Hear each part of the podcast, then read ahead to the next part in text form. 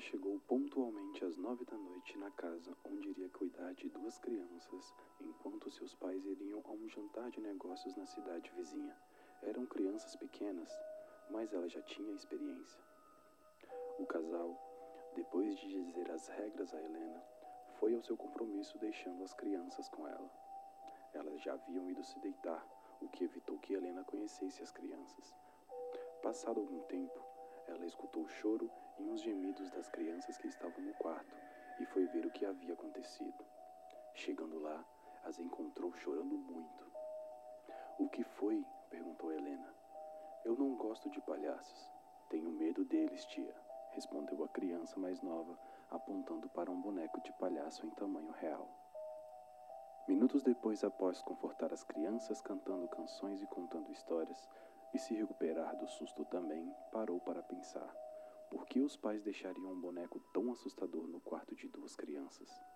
Mas, como não queria arranjar encrenca para não perder o emprego, preferiu não questionar e só simplesmente voltou ao térreo da casa e foi mexer no celular.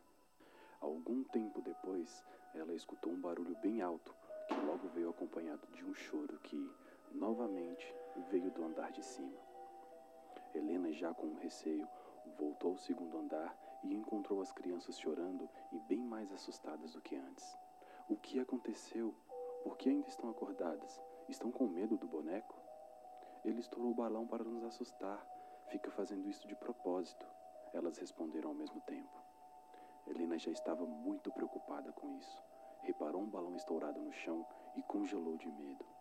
Quando olhou para o palhaço e viu que ele já estava em uma posição diferente do que da última vez, decidiu então tomar uma iniciativa.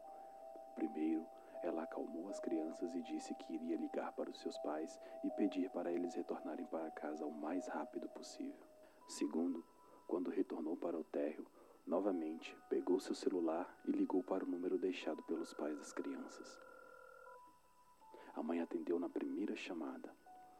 Oi, senhorita Alice. É Helena. Estou ligando para saber se posso pôr o boneco que está no quarto das crianças em outro quarto, porque ele está assustando e elas não estão conseguindo dormir. Como assim? Nossas crianças não têm nenhum boneco de palhaço em seu quarto. Helena, por favor, pelo amor de Deus, tire minhas filhas dessa casa agora, respondeu a mãe muito assustada. Um momento, senhorita Alice. Nesse momento, Helena deu-se conta de que não ouvia nenhum barulho na casa, nem nas crianças, nem do tal palhaço. Resolveu ver o que tinha acontecido e, enquanto subia as escadas, escutou muitos gritos assustados. Minutos depois, os pais chegaram à casa, já com a polícia, e encontraram as duas crianças mortas, juntamente com a babá. Elas estavam com maquiagem de palhaço e um balão enrolado nos seus pescoços. Morreram asfixiadas.